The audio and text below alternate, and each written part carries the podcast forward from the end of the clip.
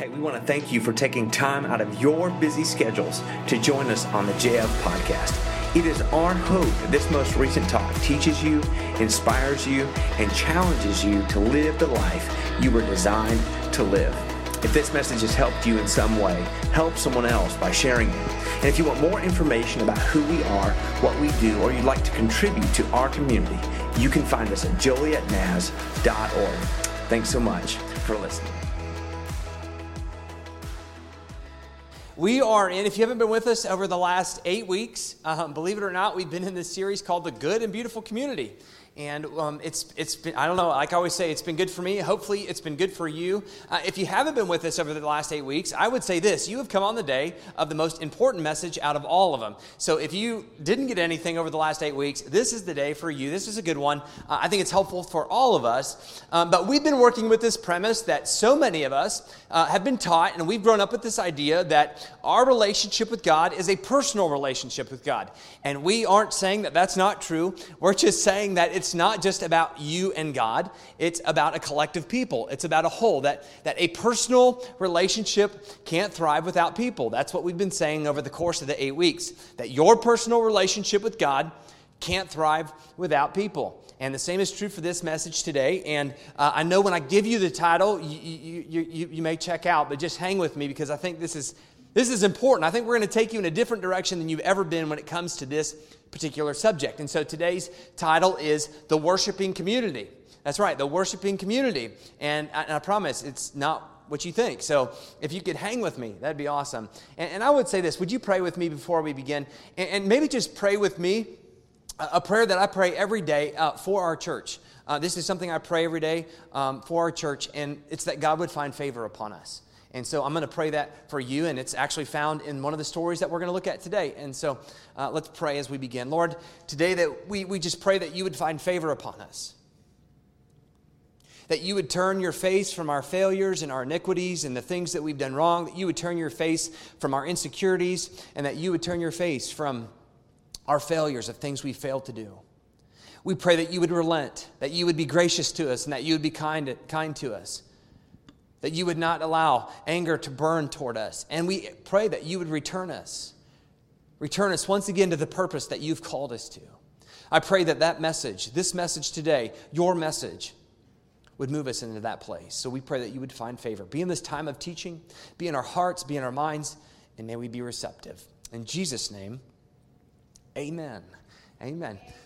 Well, I don't know about you, but um, I find it difficult at times to find time to watch T V. And I don't know about you, but at times I think watching T V is just kind of a waste of a time. It's it's really unproductive. There's not a lot, lot going on, and it's pretty mindless and just really kind of boring. But when I do watch T V, um, my wife and I, Janelle and I, in fact, Sunday nights, uh, we enjoy watching Shark Tank. Is there anybody else out there that loves watching Shark Tank? Okay, we've got a couple followers of Shark Tank.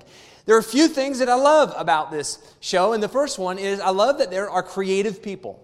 I love that there are creators, there are innovators, there are people that are starting new businesses, and I think that whenever we are creating, we are living out the image of the Creator God. I think that's the beautiful thing, that when we create things, we are living into what it means to be fully human, and that whenever you create, you are resembling the Creator. And so it's fun to see people come up with new ideas, that they're on the forefront uh, of new innovations and new technology and new ideas, and some of them are crazy, some of them are wacky, but I just love the idea of new stuff and new things and new ideas.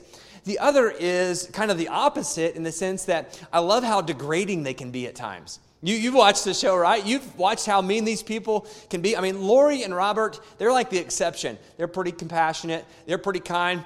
But once you get to like Damon, who seems like he's always out on every endeavor, and then you get to, to Mark, you either love Mark or you can't stand Mark. Uh, I personally like Mark. I think he's great. But Kevin, many of you know Kevin, he is ruthless to these people. Come on, you've watched the show and you've, you've watched the moment where he doesn't like the pitch that they're giving. And so he says, go back to the dark hole like the cockroach that you are. Come on, that's one of my favorite lines. Um, he says that to people. And then he'll say, you are dead to me.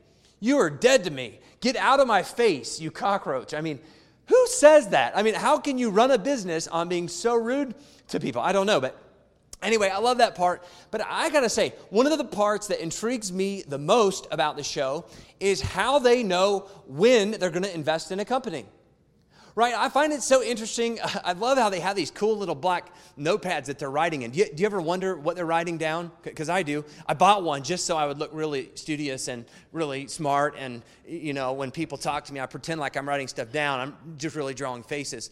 Totally kidding. But anyway, they're writing stuff down, and I wonder, I wonder what is it that they're writing down? They're writing something down. But it's interesting to me that the difference for them between a yes and a no can be as little as one percent. That the difference for them, I mean, these are people that have millions and millions and millions of dollars, and yet they are so shrewd and they're so cunning that they will argue over one percent. Meanwhile, the person in front of them is scrounging by, they're in debt, they have no money, and they're arguing over one percent. And I find it funny that they will find it worth it. They will find it worth it to invest in a company if they can argue down one percent. I also find it interesting that they know when to partner with somebody. Is it worth it for me to partner with another partner? And which one do I partner with? And I also find it interesting that they can give a valuation on a company based upon a two-minute pitch. I mean, these people that come in, they know their company inside and out, and they've they've invested so much time, and so they know the value of their company, and when they walk in, in two minutes, they'll say, no, I think your company's worth half of that. Anybody else on this? And so what's so interesting, and, and kind of where we're headed today, when it comes to Shark Tank, what captures my attention is how do they know it's worth it? Right? How do they know it's worth the investment? How do they know it's worth their time? And how do they know it's worth their energy? And I would say this. I would love to be more business-minded. I would love to be uh, smart like they are. Uh, but we make, we make shark-type decisions every day in our life. Did you know this? Every day when you get up, you place value on something, and whether you will or you will not participate in it. You decide every day when you get up if it is worth it. Some of you know when you get up at work, you when you get up in the morning and you're ready to go to work, you think, is this worth the compensation that I'm receiving? Right? Is it really worth it for me to go do this job all day long only to get this little amount of money? I mean, is it worth it for me to stay home? You make a decision. Is it worth it for me to stay home with my kids, moms? Is it worth it for me to stay home? Or is it worth it for me to go to work? Is it worth it for me to shop at Aldi versus Target? Or which one is worth my time? Which one is worth my money? Is it worth the extra fifty cents for the soft toilet tissue? The answer to that is simple. Yes. Um, I mean, it's worth it. Am I going to save twenty percent? When you when you go to the, the, when you see there's a sale and they're saying twenty percent off on shoes and, and shirts, and you know that you're still getting ripped off, you have to make the question, is it worth the twenty percent and still getting ripped off? And I mean, you, you can make the answer on that one. But every day, we make decisions on whether life, things in our life, are worth it. And the question that I want to wrestle with today, and, and this is kind of where we're headed today, is this. Is church worth it? Is church worth it? Is it worth our time? Is it worth our energy? And at the root of the question, at the heart of the question, is this bigger question, which is, is the worship worth it? Is the worship worth it? See, I'm just got to be honest with you. There are some Sundays, there aren't many, but there are some Sundays when I wake up and it's raining outside or it's cold outside or it's snowing, I just want to stay in bed.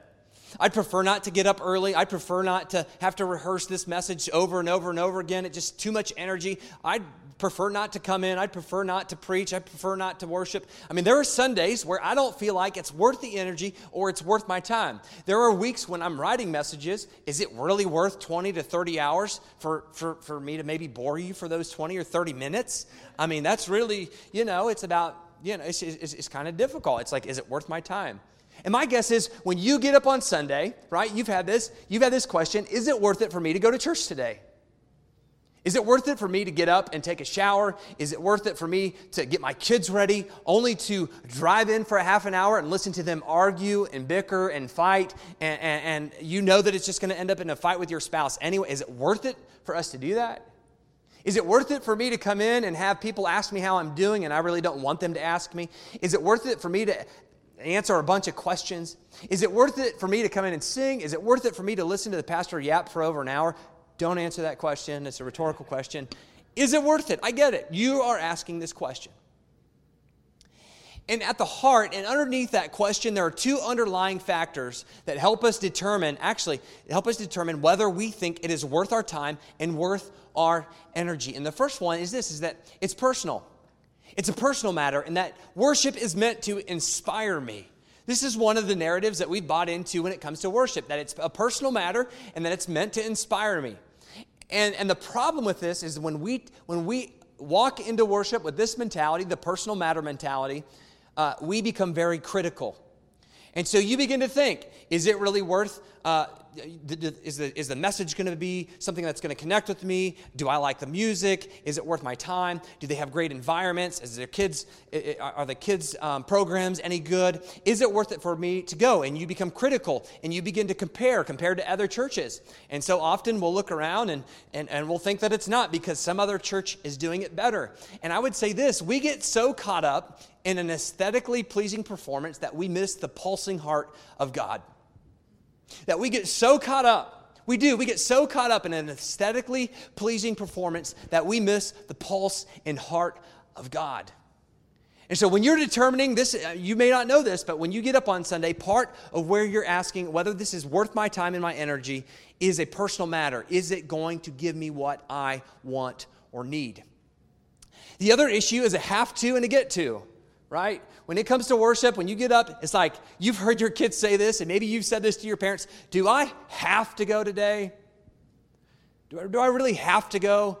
And, and I love it when I was in fourth grade, my teacher, we would walk up to her, and, and I don't remember anything from fourth grade, but I do remember this. She, we would walk up and we'd say, do we have to do our spelling test? Do we have to do these math equations? And she would look at us and she would say, no. You don't have to. And you're like, this is, I love this teacher. And then she breaks your heart when she says, no, you get to. You know this, right? You don't have to. You get to. And I don't think that we often look at our worship experience when we get up on Sunday, when we decide if church is worth it, as a get to or a gift experience that God has given us. We don't. We look at it as a have to. Our mom makes us. Our girlfriend that we're dating says if we don't go, she won't date us. I mean, it's just the bottom line. And so we have to go. Or some of us see it as fire insurance. I have to go because I know if I don't go and I get in an accident out here on Route fifty-two, that I'll go to hell. Some of us just see church as fire insurance, that it's just my secure way of going to heaven. And, and I hate to, I hate to say it, but that have to is not really a great way to enjoy God and to live for God. And so wherever you are in this journey, whether it's a personal matter or it's something that you have to do, and you're determining if it's worth your time and it's worth your effort and it's worth your energy, I want to help you understand a completely different perspective that I personally have never uh, heard before, uh, but it's something that I wrestled with when I worked through this very text. And so we want to change your mind that worship is worth it, that worship is worth it. And so today we're going to look at one line. I know it's hard to believe that we could talk for the next fifteen minutes or twenty minutes on one line, but I'm a pastor, so we could talk forever about just one word. Um, that's not hard to do. And so I think this one line will literally change. It changed the face of history. It changed uh, our lives. If it weren't for this line, we wouldn't be here. And if, if it weren't for this line, we wouldn't have a better understanding of who God is and what He wants for His people. And so the line that we're going to look at today is written by a guy named Moses. Right? And we kind of studied this story last week, but we're going to pull a line out of here. But Moses, what's great about Moses is Moses worked through this question his entire life. Is it worth it? He was defined by that, by that very question. When he was born, some of you know this, his mom looked at him and she said, this is a very fine child. That's what, that's what the Bible tells us, that he was a very fine child. And I don't know if you know this, but at the time, Pharaoh was killing all of the babies born to Hebrew women. And so she said, is it worth risking my life to, to allow this fine child to live? And she said, I think so. And so you know the story. She puts him in a basket. She hides him in the river in a bunch of reeds. Pharaoh's daughter finds him. And all of a sudden, she raises him up, and um, he becomes a powerful man within the nation. You know that he ends up killing, killing an Egyptian. And at the end of the day, he flees to Midian, where he's there for forty years. And um, it's just, you know, he's kind of hanging out. He's doing his own thing. He's shepherding. He's having family. And so God calls him up from the minor leagues. I love that. He calls him up from the minor leagues, and he says, it's time, time for you to, to join the big leagues. It's time for you to be a professional player in this game. And so I need you to step it up. And so he says, I've heard my people yelling. I've heard my people crying. They've been enslaved for a long period of time, and I need somebody to lead them out. And he says, God says to Moses, I think you're worth it. Yeah, I believe in you. I think you're worth it. And you begin to hear Moses ask this question, am I really worth it? I mean, Lord, I've got really bad speech. I'm not the most intelligent. I'm not the most eloquent. I'm going to stand before one of the most powerful people in the world. And, and I just don't feel like, you can hear the insecurity. And he's asking, am I worth it? And what's funny is when he gets when he gets to Egypt and he talks to Pharaoh and he frees the people, the, the question sort of turns on its head. It's no longer about him. He's asking this question, are these people worth it? I mean, the, he he refers to them as stiff-necked. I don't know. Um, I don't know what people have called you before, but that's, he says, these are a bunch of stiff-necked people. They're a bunch of negative people. They're a bunch of rude people. And he says, I don't even know if it's worth it leading them anymore. And I love he has conversations with God over and over and over again. Seriously, God, is this whole thing worth it? Are these people worth it? And really, at the heart of it, when Moses questions this, he's asking God, God, are you worth it? And so she wrestles through this big question of whether it's worth it, whether it's worth his time and worth his energy. And I need you to hang on to that word energy because we're going to get to it at the end. Is it worth his energy? Moses pens this very sentence that God gave him. And what I love about this sentence is that it is woven throughout the Exodus story, the salvation story of God's people over and over and over again. And we find it seven times within the story. And I know some of you are like, seven, is that important? Absolutely. It's the number of perfection. So this must be God's perfect plan for his people when it comes to helping them understand the value, the value of what God wants for them. And so here's what he says. We're going to start with the first four words. He says, you know this. Let my people go. Now, I actually did the opposite today. I highlighted my people, and I really want you to look at the words, let go. I love that. Sorry about that. That's my fault.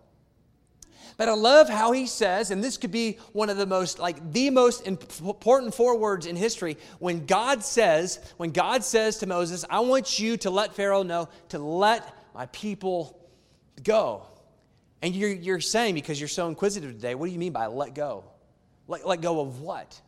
And what God wants Moses to address is that God's people no longer look like God's people. They look like, they walk like, and they talk like Egyptians, right? Come on, Bangles, that's a good song. You know the Bangles, walk like, talk like an Egyptian. But here's really the bigger problem, and that is this. When we're enslaved to darkness, we are profoundly enamored with a hopeful future. Like these people have been enslaved in darkness and they are profoundly enamored with a hopeful future. In other words, even though they're living in slavery, they don't believe that slavery is God's plan for them. But the problem was, was they gave up on God's plan for them. They gave up on God's dream for them and they settled, they settled for somebody else's standards. There's no God to be found here. God is nowhere around us, so we'll just settle for somebody else's dream. And what they did was they placed their hopeful future in Egypt. God's not going to get us out.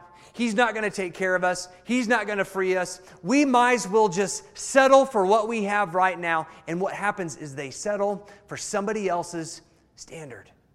Somebody else's future, somebody else's dream, and this was never God's dream for his people. And God believes, God believes that there is purpose for them still. That's what I love about, if you don't love God, you could love this about him, that he always believes there is something redemptive even in the middle of darkness. And so I would say this, this idea of letting go means that God has to release them. They must be released to be repurposed. That we must be released to be repurposed. And I think what he's saying is you need to be released from the standards that you have settled for, because you are no longer living into the dream that I've called you to. And so my question for us this morning, we'll just start with you as an individual.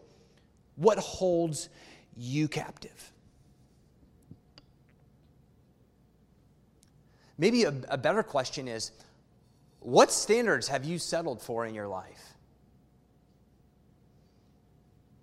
I get it that, that many of us, we get up every day and we go to work and like we give our lives to work, to kids, to,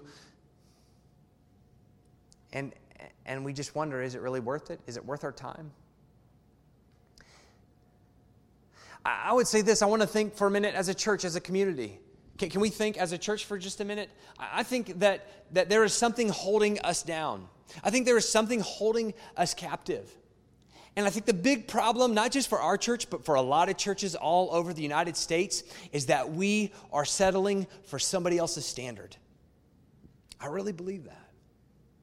Uh, I want to make sure I get this right, and so I want to I want to read to you what I wrote to our board this week. Uh, this is my monthly, we write um, reports based upon what God is teaching us and telling us.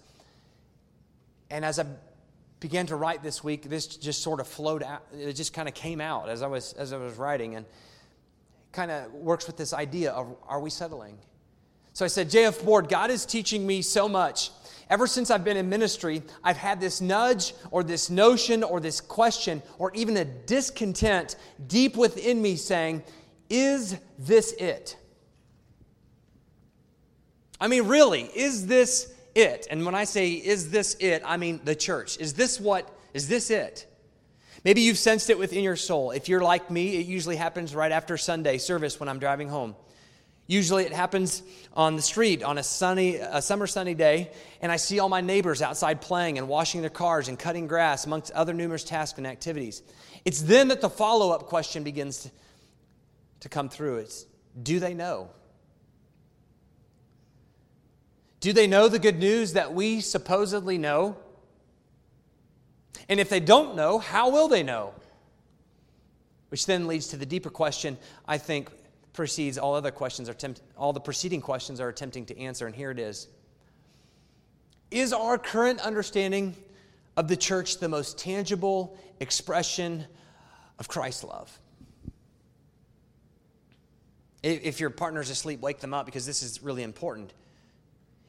If our, is our current understanding of church the most tangible expression of Christ's love? And here's what I say next. I think it is human nature for us to fall victim to and use the excuse, well, that's how successful churches are doing it.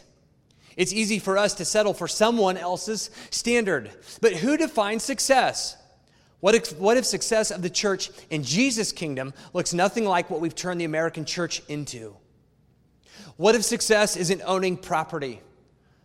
What if success isn't numbers? What if success isn't trendy environments? What if success, if we can even use that word in the kingdom of God, starts with, starts with the insecurity of not knowing? I like that, but I wrote that, so of course I would. Um, what if success starts with not knowing? What if our future or God, God's plan for us starts by accepting we can't know or fully understand what He wants to do through us and for us? And what if success for our church, J F, is about turning paradigms of the modern church on its head? What would it look like for J F to become a tangible expression of Christ's love within our community? Is this it? Is this the most tangible expression that we can give to Joliet of what God's love looks like? And so I finish with this. Here's the final statement question I'll pose, and I need you to pray about with me, and that is this. Never settle for somebody else's standard. What is God calling us to? That's how I ended it. What is God calling us to?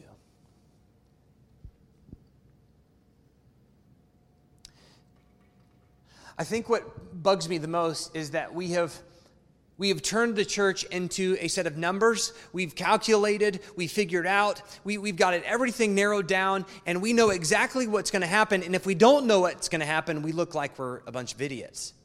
I love it when we talk about the future of our church. I talk with other pastors and other people, and of course they let me know how great their plan is, and then when I share our plan and I just say, hey, the truth is I'm still discovering that, and I'm in prayer with God about that, and we don't know what it looks like, they give you the look like, well, you're stupid. But when when did faith lose the faith component? Like when it comes to Sundays, when it comes to what the church is supposed to be doing, right, we call it faith, yet there is no faith because it's so calculated and it's so figured out. We have to have our own plan. And what if God's plan, the best thing that he could do for us is not tell us right now because we're not ready for it? And the easy thing, the easy thing for us to do as a church, for us to do as a community, is for us to settle for somebody else's standard. And I think, I think that God is wanting to release us, to repurpose us for something better in the world, something better than this. But in order to get to that dream, we have to have a paradigm shift in our thinking. And so Moses continues this, the, the, the line that is so important. And here's where we need the shift in our thinking. He says this. Excuse me, sorry, go ahead. Let my people go so they may come and worship. I love that. Let my people go so they may come and worship. This is what Moses tells Pharaoh. This is what he explains to him. And I love it that he says, let my people go, not so that they can be free, not so that they can go out in the desert, not so that they can do, go out and do whatever they think is best, not so that they can go out and figure life out for themselves. He says, no, I want them to be free. I want them to go. Let my people go so they may come and worship. And I think the struggle for you and me when we get up on Sundays and we're asking this question, is it worth it? Is it worth it? Is it worth it? Is we we we know that God's supposed to be worth it. We know that it's supposed to, but we still have questions about God. Come on. I, we don't have him figured out. He's still a big mystery. Half the time you're still questioning, is this even real? Like, am I giving my life to something that doesn't make sense or is real? And so for you, when you're trying to determine if it's worth it, it's like, it's really a fifty-fifty. Like, I, I could live or not live without it. I mean, it's not a big deal. And as I begin to work through this text, I, be, I begin to think that so often we know that worship is supposed to be about God. It's not supposed to be about us, which is true.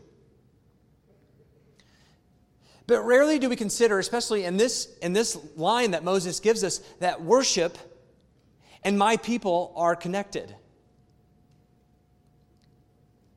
And so so often when we're placing a value on worship, we're, we think it's about the value of God instead of the value that God places on us. I love this thought that he says, these are my people. I believe in them. I love them. I care for them. And you know what? They are worth it. They are worth it. You are worth it. And it's really not so much about how much you can give God, but it's about God's grand investment in each of you because he believes that you are worth it. See, we think when we come in here, we're trying to figure out how, how, how am I supposed to worship this God? How am I supposed to give to him? But it's really not about giving to him. It's about what God wants to give you. Again, we've, we've settled for a poor version of the church. And rather than living into God's streams, rather than living into something more that he's calling us to, we just settle. And God says, no, no, no. When you worship, you are worth it. My greatest investment is in you.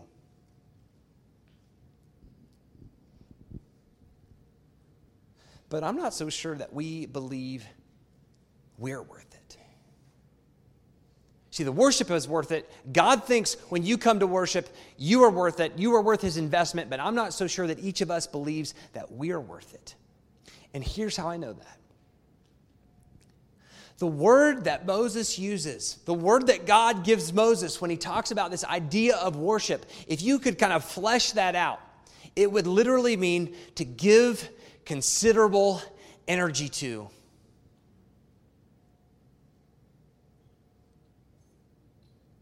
So think about the people that, that Moses is speaking with and working with. These are people who have given considerable energy. They've given their lives to. They've given their families to. They've spent most of their life making bricks for the empire. They were enslaved to the empire.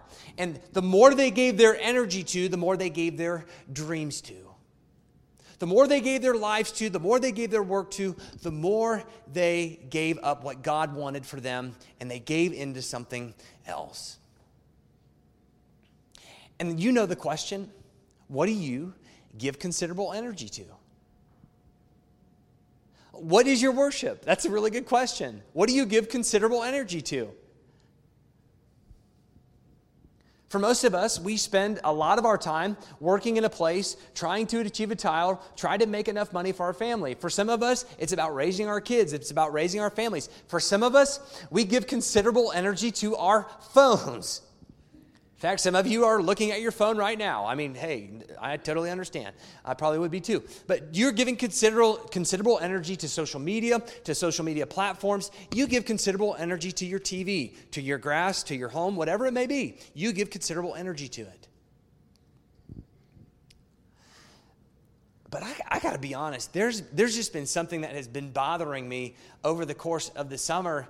And, and here's how I know that we know it's not worth it is we seem to be okay in the American church with the summer slump. I find that interesting, that in the American church, it's expected, it's okay, and we are okay with the fact that a good thirty percent of our people will not show up every Sunday throughout the course of the summer. And, I mean, I've been asking other pastors, hey, are you guys experiencing this? And, you know, yeah, we never freak out. In fact, if you've got thirty percent, you're, you're doing really well. We've got more than that uh, that are missing and gone every week.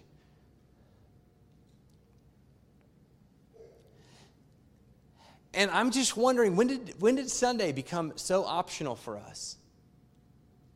Like, when did gathering as God's people, when did coming together, if God thinks you are worth it and he's wanting to invest in you, I'm not so sure that you believe in yourself. And Sunday becomes so optional for us. And you know how I know that? Because of Monday. When Monday comes around, there isn't a question of whether we're going to get up and go to work today. You may not feel like you want to go to work, but it's not a question of if you're going to work. When you get up on Monday morning, you look in the mirror, there's no question about what you're doing. You're going to give considerable energy to that time on Monday. When golf league comes around on Tuesday or whatever hobby you have on Tuesday or Wednesday, when that comes around, there's no question if I'm going golfing. I'm going. When it comes to your kids' soccer games or their events or their programs or anything else, we will sacrifice everything that we're doing, even our own lives, to go and be with our kids and do something for them. We will give considerable energy to our kids. And yet Sundays, Sundays, the time where we gather, where we gather together, where God wants to make the best investment he's ever made, which is in you, we think, it's not worth my energy. It's not worth it. It's not worth my time. And you've been there. I've been there. I get it. We're going to miss Sundays. I get it. We're going to get sick. I get it. We go on vacations. There's nothing wrong with those things. But when that becomes the predominant narrative of who we are, when we wake up week in and week out and think, is it really worth my time? Is it really worth my energy? The truth is, you will worship something, but it's just whatever you're going to give your energy to.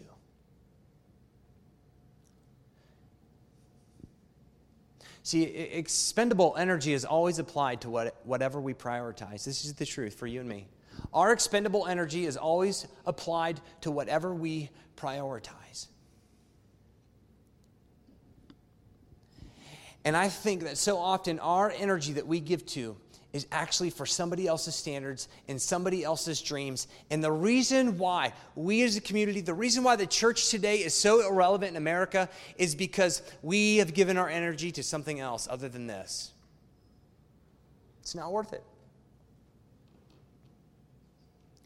But I want to go back to this idea that God says, no, you are worth it. The worship is worth it because you are worth it. The worship is worth it because you are worth it. And here's what I know. The greatest investment you can make in yourself is the investment that God wants to make in you. The worship is worth it because the greatest investment you can make in yourself is the investment that God is wanting to make in each of you. That when we get up in the morning, yes, we have to go to work, but when I give considerable energy, when I give attention to, when I make every effort, when I'm on my way to work, and when I'm at work, that I'm giving everything I'm doing over to the God who created me, who made me, and has asked me to be an example to the world, to be love to the world, to be a blessing to the world.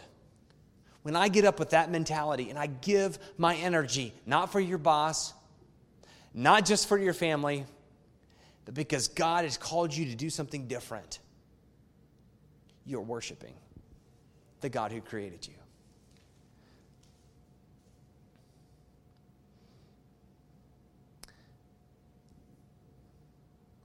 th- there are some of us who really need to be released and repurposed. The greatest investment that God wants to do in you is to release you. There is something, and, and a lot of us, that holds us down every day, and you've got this sense, you've had this notion, you've had this feeling, kind of like my letter to the board. You feel like there's something more. You, you're asking this question in life, is this it? Is this all there is? And you feel like there's a void, you feel like there's empty, something empty, or maybe you just feel like you're, you're held captive. And I would say this, that when, when God says, let my people, in other words, let the people that I think are worth it go, God is wanting to release you to standards that you settled for, from standards that you've settled for, into the dreams that he has for you. When I think about our church, I think God is going to release this church so he can repurpose this in a way that we'd never dreamed of. Do I know the answer? Absolutely not. Does that make me a bad leader? Probably. But again, whose standard of success are we following?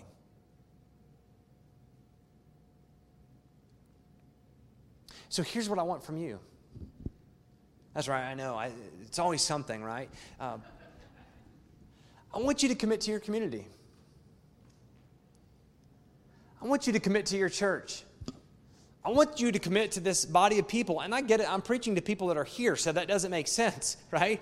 I should be talking to the people that aren't here. And so here's what I need you to do. I need you, there are people that, that consider this church their church, and I would say share this with those people. Like we have a podcast, we do it online. I would ask you to share this with them. Because there's people who would claim this as their church, but they're not really committed to this place. They're not committed to this people. They're not committed to, to, to moving this place forward. And we cannot, we cannot, we cannot become the people that God has asked us to be when only half of us are here. And again, it's not about you attending. It's not about your presence here. It's not about, you know, how many numbers we have. It's not about... It's not about those things. It's actually about what God is wanting to do in you, for you, and through you. And so I'm just asking for you to commit to this, because I can't do it without you. You can't do it without me. We cannot do it without each other. And when you're absent, and when you're not present, and when you're not faithful, and when you're not around, it's hard for us to live into the dreams that God has for us. And I would say, for your sake, not for my arrogance or for my ego, for your sake, be here. Be here. As my father-in-law would say, sorry, I'm going off script here, but as my father-in-law would say, he'd say, be fat. Be faithful, available, and teachable. Faithful, available, and teachable. I love that. Be faithful, available, and teachable. And he would say, if you're not those things, then I can't work with you. So I would ask that you would commit to your community. That's what I'm asking. And the reason I'm asking you to commit is because God thinks you are worth it. Worship is worth it because we are worth it. Let's pray. Lord, we give thanks for this day. I thank you for this time. I thank you that we can gather together in your name. I thank you that you think we are so valuable that you would love to make an investment in us. That the greatest thing we could do in life is give our energy, give our lives to your work. That only by giving our energy to you will you achieve your dreams. So we're praying today, Lord, wherever we are, that you would release us. Maybe it's personally. Personally, we need to be released from pain, addiction, struggles, frustrations, past hang-ups, past issues. Maybe we need to be released from that in order to be repurposed. Only you can do that. And so we would pray that if there's a struggle here this morning, that you would release them, that they would find forgiveness, that they would find happiness, that they would find mercy and grace in you.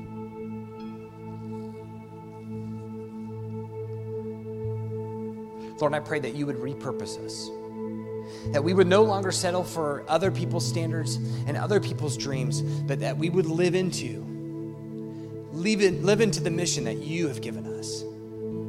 And Lord, we don't know what that looks like, and we did, we may not know the entire future, but that is the beauty of this thing called faith, is that we are going to stand up and we're going to look at you and we're going to say, we trust you in this very moment. We don't know where it's coming from or how it's going to happen, but we know that you are God and we are not.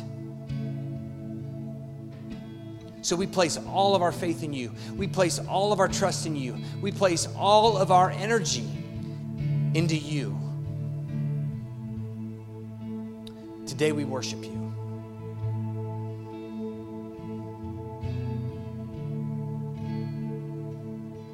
May your grace and love be evident in us today.